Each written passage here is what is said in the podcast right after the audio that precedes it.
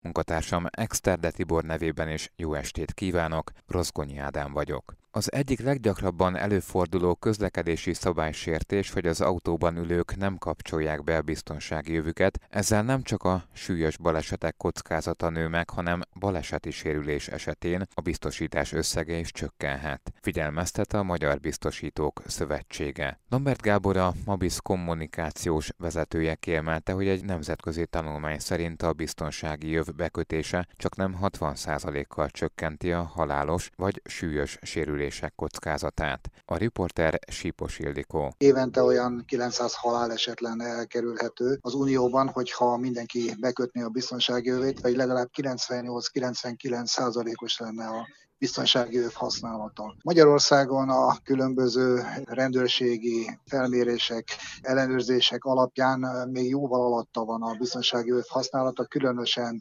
a hátulülők nem kötik be magukat, és éppen ezért nagyon veszélyes, nem csak veszélyes, nem csak az életre veszélyes, hanem ugye mivel a KRESZ kimondja, hogy a biztonsági övet be kell kötni, kötelező bekötni, ezért a biztosítási kockázata is nagy annak, ha valaki ezt elmulasztja. Ez a biztosítási kockázatban miként mutatkozik meg? A biztosító ugye azt vizsgálja mindig, hogy egy személyi sérülés esetén mi lett volna, hogyha be lett volna kötve a biztonsági öv. Ez az úgynevezett károsulti közrehatás, így az az általános biztosítói gyakorlat, hogy esettől függően akár 20-50 százalékkal is kisebb lehet a kártérítése annak, aki nem volt bekötve, hiszen jó eséllyel könnyebben megúszta volna a balesetet, mint az, aki nem volt bekötve. Amellett, hogy az elül, illetve az autóban hátul ülő utasoknak is célszerű, hogyha bekötik, használják a biztonsági jövet, még mire érdemes odafigyelni, mire kell odafigyelni, például akkor, hogyha gyermek is utazik az autóban. A statisztikák azt mutatják, hogy a gyereksérüléseknek is 50-60 százaléka csökkenthető lenne, hogyha megfelelő biztonsági eszközöket használnának a gyermekek bekötésére, tehát mindenképpen ez is egy kiemelt terület, ahol érdemes odafigyelni arra, hogy a biztonsági övet, illetve a biztonsági eszközöket megfelelően használjuk. A biztosítók személyi sérüléses balesetnél a kötelező gépjármű felelősségbiztosítás keretében tehát mindig vizsgálják, hogy be volt-e kötve a sérült, vagy adott esetben az elhunyt. A kötelező gépjármű felelősségbiztosítás mellett a kaszkó biztosítások, ugye, amik alapvetően töréskára vonatkoznak, erre nem térnek ki. Viszont van olyan kaszkó biztosítási termék, ahol a személyi sérülés kiegészítő biztosításként benne van, és itt kizárásnak minősül az, hogyha az illető nem volt bekötve, tehát ebben az esetben a biztosítótársaság mentesül a térítés alól, a kártérítés alól. Lambert Gábort a Mabis kommunikációs vezetőjét hallották. Paragrafus. Minden, ami jog trükkös gyakorlatra hívják fel a figyelmet az uniós fogyasztóvédelmi hatóságok. Egyes cégek az online térben rejtett módon veszik rá a felhasználókat arra, hogy fizessenek elő a szolgáltatásaikra. Idehaza a gazdasági versenyhivatal korábban már bírságot is kiszabott egy hasonló trükköző külföldi cégre, mondta az Inforádiónak a versenyhivatal kommunikációs vezetője. Sipos Ildikó kérdezte Horváth Bálintot. Az Európai Bizottság és a tagállami tagállami hatóságok fogyasztóvédelmi együttműködési hálózata az úgynevezett CPC eljárást folytatott egyes online kereskedelmi módszerekkel szemben, amelyek manipulatív eszközökkel nem kívánt előfizetésekre veszik rá a fogyasztókat. Példaként egy ingyenes próbaverziót vagy kedvező bevezető ajánlatot ígérve kérik el a bankkártya adatainkat, Valójában azonban észrevétlenül előfizetést köttetnek velünk, amelyet visszatérő díjat számíthatnak fel. A levonások ismétlődéséről a cégek nem tájékoztatnak, vagy elrejtik az apróbetűs részekben ezeket az információkat. A probléma jelentőségét mutatja, hogy hasonló módszerekkel az Európai Uniós fogyasztók körülbelül 10%-át vették már rá nem kívánt előfizetésekre. Mit tudnak tenni ebben a helyzetben a hatóságok, és mit tudnak tenni a fogyasztók, hogy velük ne történjen? Történjen ilyesmi. Az európai hatóságok vizsgálata alapján a trükköző cégek kihasználták azt is, hogy a bankkártya társaságok szabályai nem biztosították megfelelően a rendszeres fizetésekre vonatkozó tranzakciók engedélyezését. A hatóságok ezért felkérték a három nagy bankkártya szolgáltatót, a Mastercardot, a Vizet és az American Express-t, hogy működjenek közre a család gyakorlatok elleni fellépésben. Mindhárom bankkártya cég vállalta a szükséges szabályváltoztatásokat annak érdekében, hogy a fogyasztók egyértelmű tájékoztatást kapjanak az ismétlődő kifizetésekről. Az American Express többek között előírta a kereskedők számára az ajánlat összes lényeges feltételének, így például a kifizetések ismétlődésének az egyértelmű feltüntetését, valamint emlékeztetőt az első előfizetői levonásról. A Mastercard és a Visa még tovább is ment ennél, ugyanis azt is részletesen előírták, hogy a kereskedőknek hol kell megjeleníteniük a kifizetések ismétlődésével kapcsolatos információkat. Egyébként korábban a gazdasági versenyhivatal is foglalkozott már ezzel a problémával.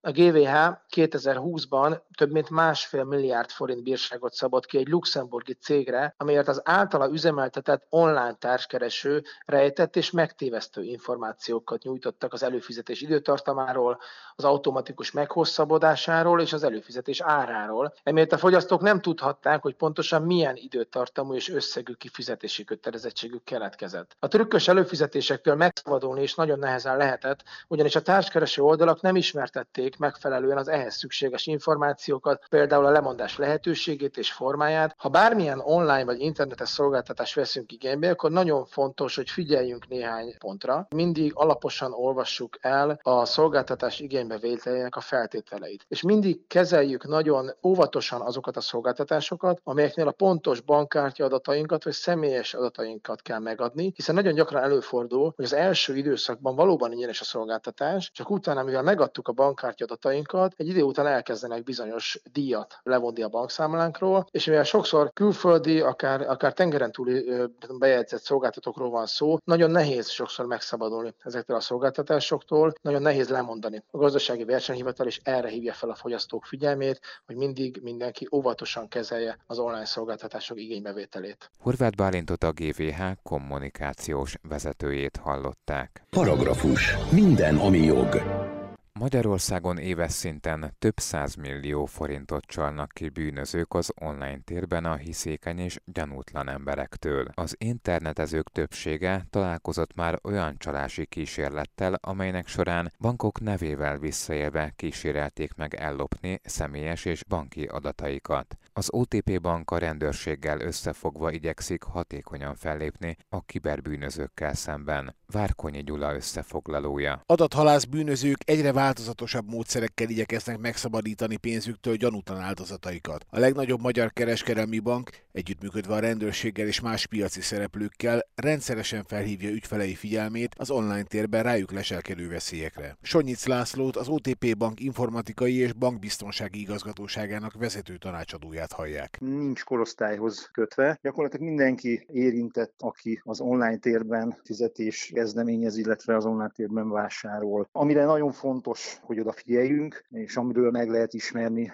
ezeket az elkövetési módszereket. Ha a ügyfeleket telefonon hívják a bank nevében, soha ne adjunk meg semmilyen fizetéshez szükséges adatokat, ne adjunk meg semmilyen bankkártya adatainkat, hiszen ezeket a bank ismeri, illetve a bank ezt soha nem kéri. Ezeket mindig a csalók szokták csak kérni, hogy megszerezve az adatainkat, eltulajdonítsák a számlánkon lévő összeget. A bank az azonosításhoz szükséges mindig csak személyes adatokat szokott kérni az ügyfelektől, soha nem kér se azonosítót, se jelszót, se PIN kódot, se pedig megerősítő kódot, ami SMS-ben érkezik, illetve nem szokta elkérni a bankkártya adatainkat, illetve azokon szereplő egyéb azonosítókat. Az Országos Rendőrfőkapitányság a Magyar Bankszövetséggel, a Jegybankkal, a Médiahatósággal és a Nemzetbiztonsági Szakszolgálattal közösen átfogó oktatási programot indított el az elmúlt év novemberében Kiberpajzs néven. Olá Paulo László rendőralezredest, az ORFK bűnügyi főigazgatóság bűnmegelőzési osztályvezetőjét hallják. Ha valami furcsa,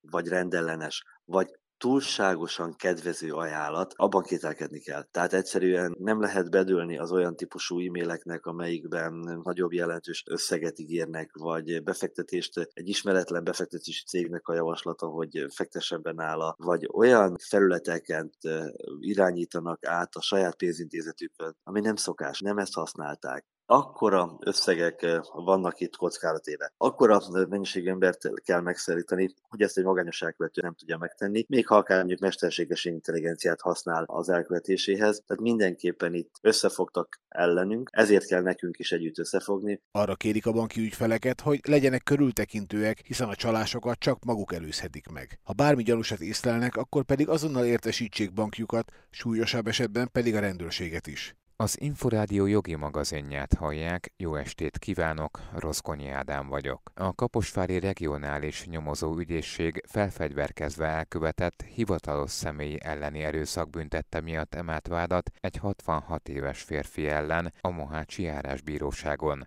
A vádirat szerint 2022. szeptemberében a baranyai férfival szemben azért intézkedtek lakóhelyén a rendőrök, mert szabálysértés elkövetése miatt körözés volt ellene kiadva. A férfi az intézkedő rendőrökkel nem működött együtt, majd a rendőrök megölésével fenyegetőzött. A Debreceni Regionális Nyomozó Ügyészség felfegyverkezve elkövetett hivatalos személy elleni erőszakbüntette miatt nyomoz egy 31 éves férfi ellen. Február 7-én este egy határmenti településen egy gépkocsi elsodort egy kerékpárost, majd annak vezetője megállás nélkül elhajtott. A helyszíni intézkedés közben megjelent a közlekedési balesetben érintett jármű közelben lakó, ittas állapotban lévő tulajdonosa. A megalapozott Elhangzott gyanú szerint a férfi egy 32 cm hosszú, 19 cm-es pengéjű kést a kezében tartva közeledett az egyik intézkedő rendőr felé. Az esetekről Kovács Katalinnal, a központi nyomozó főügyészség szóvivőjével beszélgettem. Az egyik ügyben a Kaposvári Regionális Nyomozóügyészség vádat emelt egy 66 éves baranyai férfi ellen,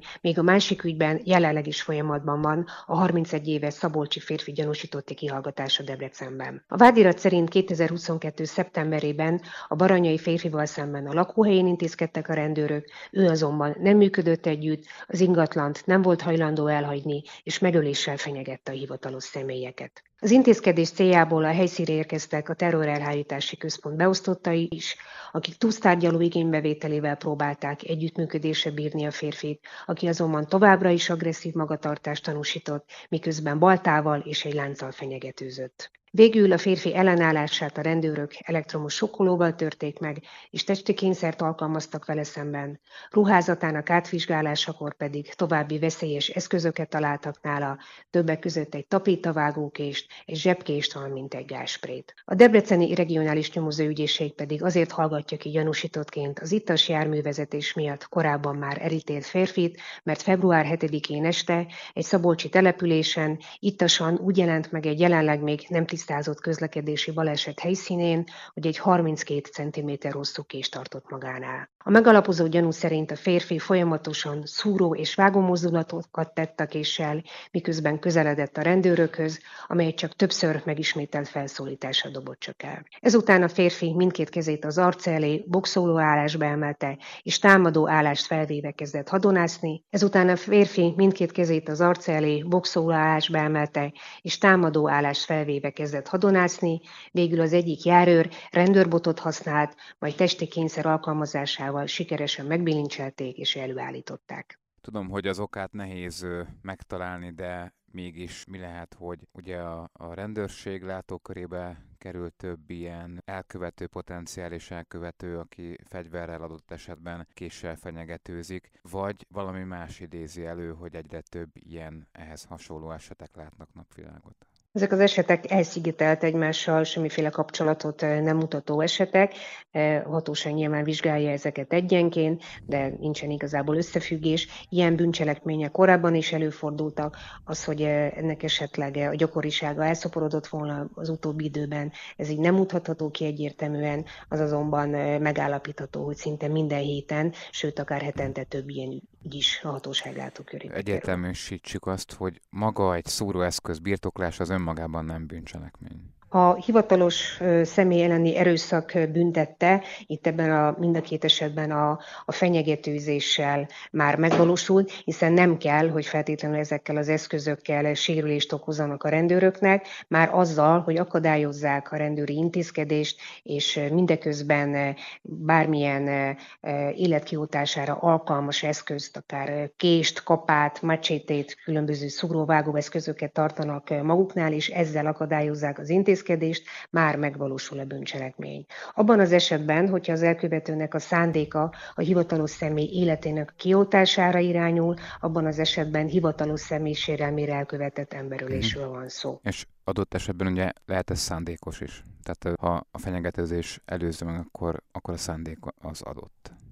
Hát mind a két esetben arról van szó, hogy az elkövetőnek egy szándékos magatartása van, az egyik esetben az kívánja elérni, hogy ezzel a fenyegetéssel, életelleni fenyegetőzéssel, erőszak kifejtésével megakadályozza a rendőri intézkedést, a másik esetben pedig egyértelműen az a célja, hogy megölje az intézkedő hivatalos szemét.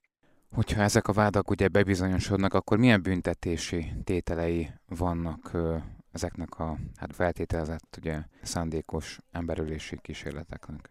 A hivatalos személyi erőszak bűncselekményének alapesete egy évtől öt évig terjedő szabadságvesztése büntetendő, a minősített eset kettő évtől nyolc évig terjedő szabadságvesztés, míg az emberölés esetében, amikor hivatalos személy az ügy sértetje, rögtön minősített esettel állunk szemben, ez esetben tíz évtől húsz évig terjedő, vagy életfolytig tartó szabadságvesztés a büntetés.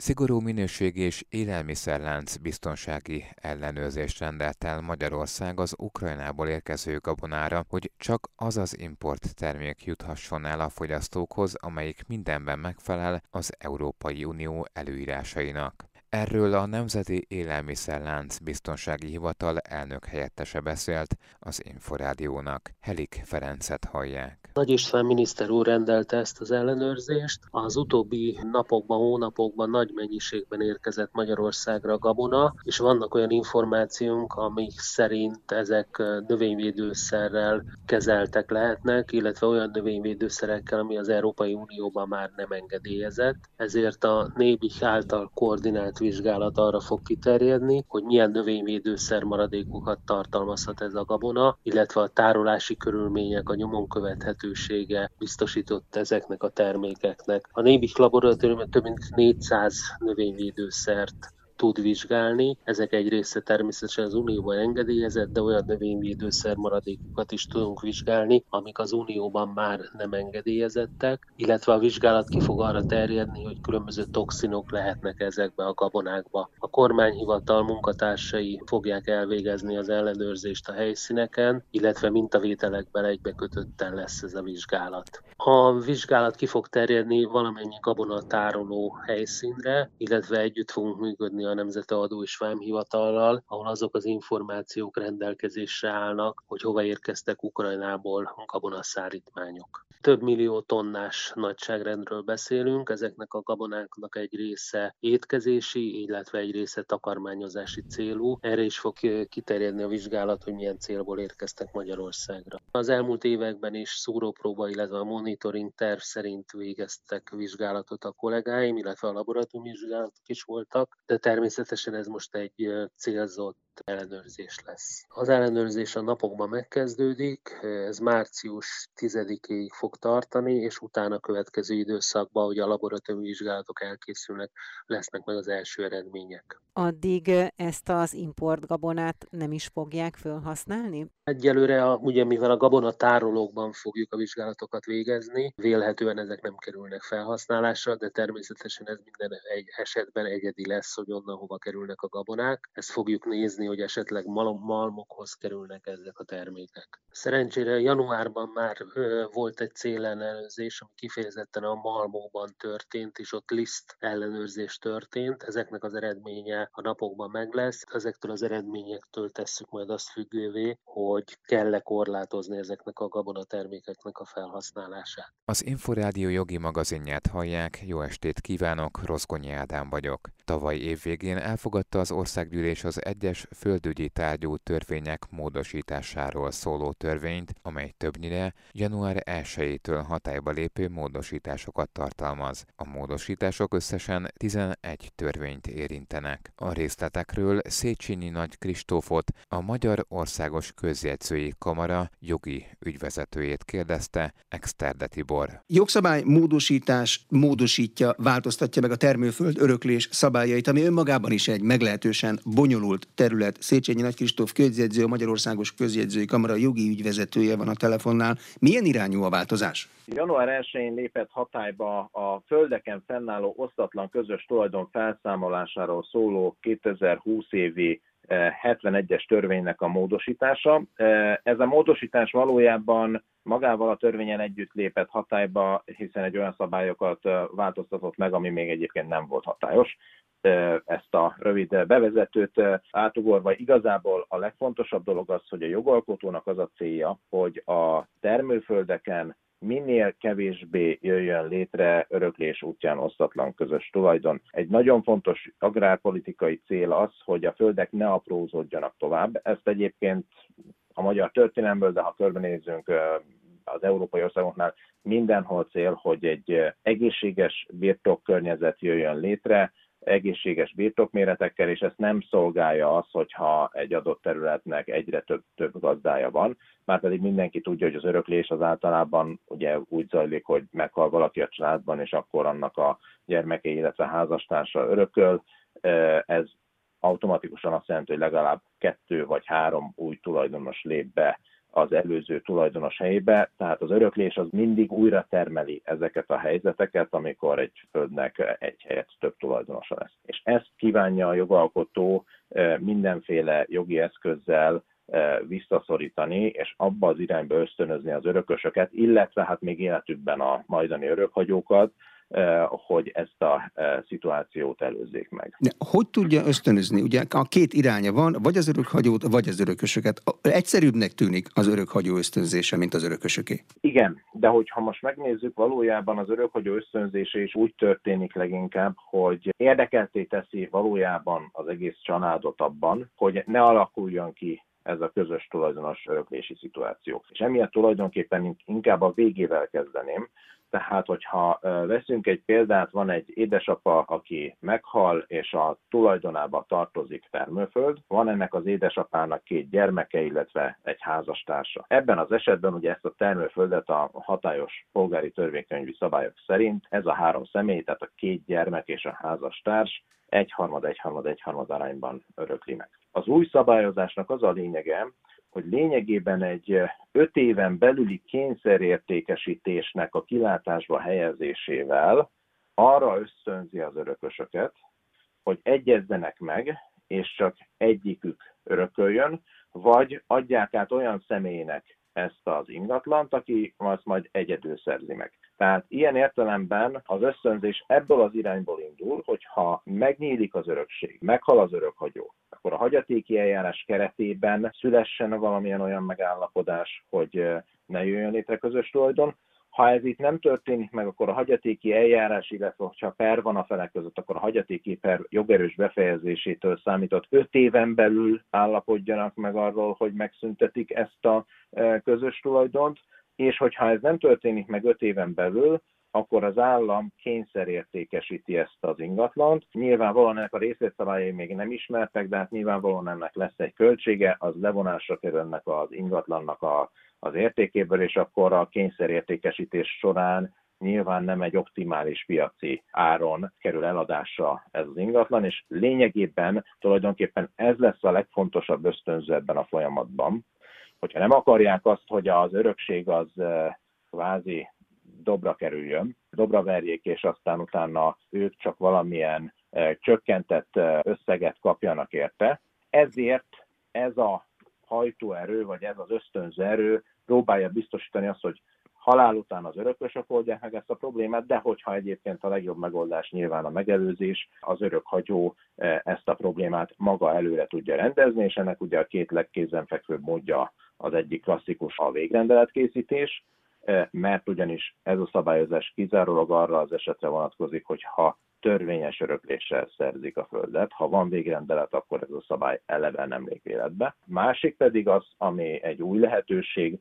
hogy a jogalkotó megteremtette a azt a lehetőséget, hogy a mezőgazdasági gazdálkodók, őstermelők, vállalkozók a gazdaságukat, mint vagyonösszességet, beleértve a földet, jószágot, gépeket, mezőgazdasági célú ingatlanokat, mondjuk magtárat, présházat, raktárakat, ólakat, istálókat, stb. Ezeket úgynevezett dologösszességként valamely hozzátartozójukra átruházzák még az életükben. Tehát tulajdonképpen megelőzni ezt a problémát úgy tudjuk, hogy vagy végrendeletet készít a gazdálkodó, vagy ezt az úgynevezett gazdaságátruházási szerződést köti meg valamely hozzátartozójával. Ha pedig erre az örökhagyó nem gondolt, vagy nem volt módja ilyen jogügyletet létrehozni, akkor a hagyatéki eljárás keretében az örökösök tudják ezt a problémát kezelni. Ennek a törvény szerint ugye négy módja van. Az egyik az, hogy osztályos egyességet kötnek. Ugye az osztályos egyesség arról szól, hogy a példa szerinti három örökös megállapodik abban, hogy a örökölt vagyont hogyan osztják meg egymás között.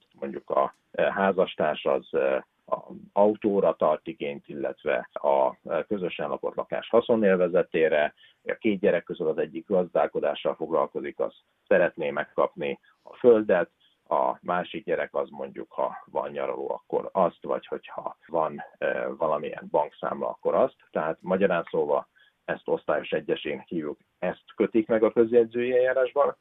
A másik lehetőség az, hogy azt, ezt az ingatlant más öröklésben érdekeltre átruházzák a hagyatéki eljárásban, a más öröklésben érdekelt egyrészt lehetnek maguk az örökösök, másrészt adott esetben hagyatéki hitelező, vagy olyan e, személy, úgynevezett kieséses örökös, aki mondjuk nem közvetlenül örökölne az örökhagyótól, de hogyha mondjuk ugye valaki meghalna az örökösök közül, akkor ő lenne az örököse az örökhagyónak. Például itt a gyereknek, a gyereke, aki ugye az örökhagyó unokája, őrá is ajándékozni lehet. A harmadik lehetőség az, hogy ha senki nem akar mezőgazdasági termeléssel foglalkozni, vagy ez a föld nem érdekli őket, akkor ezt fel lehet ingyenesen ajánlani a magyar állami javára, illetve a negyedik lehetőség az, hogy az örökös társak ezt az ingatlant egy kívülálló személy részére egyben értékesítik. Ezek, ezek a megoldási lehetőségek vannak a hagyatéki eljárás alatt. A hagyatéki eljárás befejezése után e, bejön egy e, e, új lehetőség, értelemszerűen akkor már ugye osztályos egyességet nem tudnak kötni, mert az ott a hagyatéki eljárás alatt történhet csak, de bejön egy új lehetőség, egy úgynevezett osztóprogram alkalmazásával természetben is meg tudják osztani ezt az adott ingatlant amire ezek a speciális szabályok vonatkoznak. Itt azt tudni kell azonban, hogy itt ugye az aktuális, az adott területre vonatkozó szabályozás szerinti minimális telekméretet el kell érnie az ingatlannak a megosztás után is, tehát itt azért több már adminisztratív jellegű megkötés van, hogy, hogy hogyan lehet ezt természetben megosztani.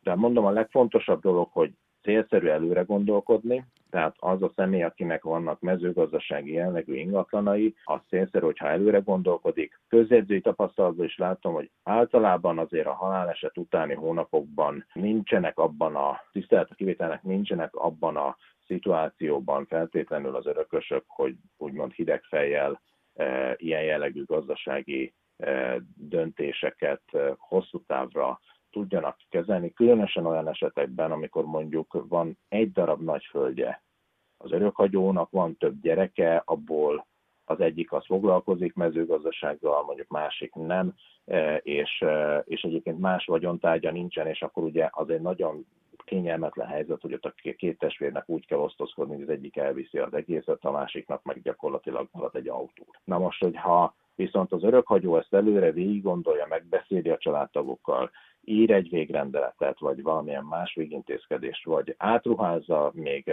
életében egy ilyen mezőgazdasági gazdaságátadási szerződés keretében ezt a vagyontárgyat, akkor a majdani terhet a gyerekei válláról, ami az osztozkodás illeti, le tudja venni, és e, ez szerintem mindenképpen a legpraktikusabb megoldás. Még egy kérdés, még az eredeti példához visszakanyarodva, ha a három örökös közül senki nem aranykalászos gazda, akkor mit csináljanak? Én úgy tudom, hogy nem nagyon kaphat földet, aki annak a művelésére nincsen kiképezve.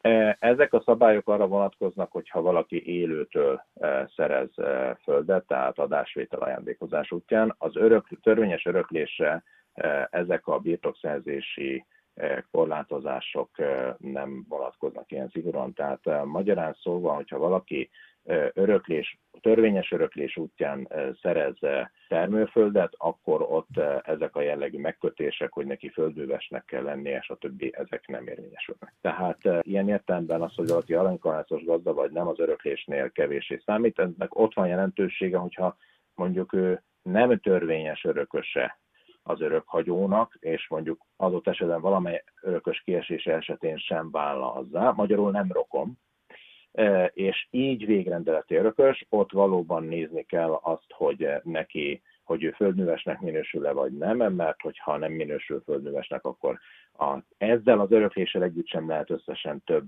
mint egy hektár az ő birtokában. E, ha a földművesnek minősül, akkor ugye 300 e, hektár a birtok maximum. De a törvényes öröknésnél ott nincs ilyen megkötés, tehát ott ez a probléma nem jelentkezik ilyen élesen. Nyilvánvalóan itt praktikus problémák lesznek, tehát hogyha valaki úgy örököl egy földet, hogy egyébként semmilyen képzettsége nincs annak a műveléséhez, érdekelni sem érdekli, hát legfeljebb haszonbérbe tudja adni, de hát azért hozzá kell tenni, hogy azért a haszonbérbe adásnál sem árt, hogyha valaki tudja, hogy mi az a föld, hogy terem rajta, és milyen növény az adott területen, mert különben úgy köt haszonbérti szerződés, hogy nincs felkészülve arra, hogy adott esetben egy szerződés feltételének a kidolgozása során nem lesz ő képben, hogy, hogy mik azok a dolgok, amiket ő elvárhat egy haszonbérlőtől, illetve mik azok, amik nem.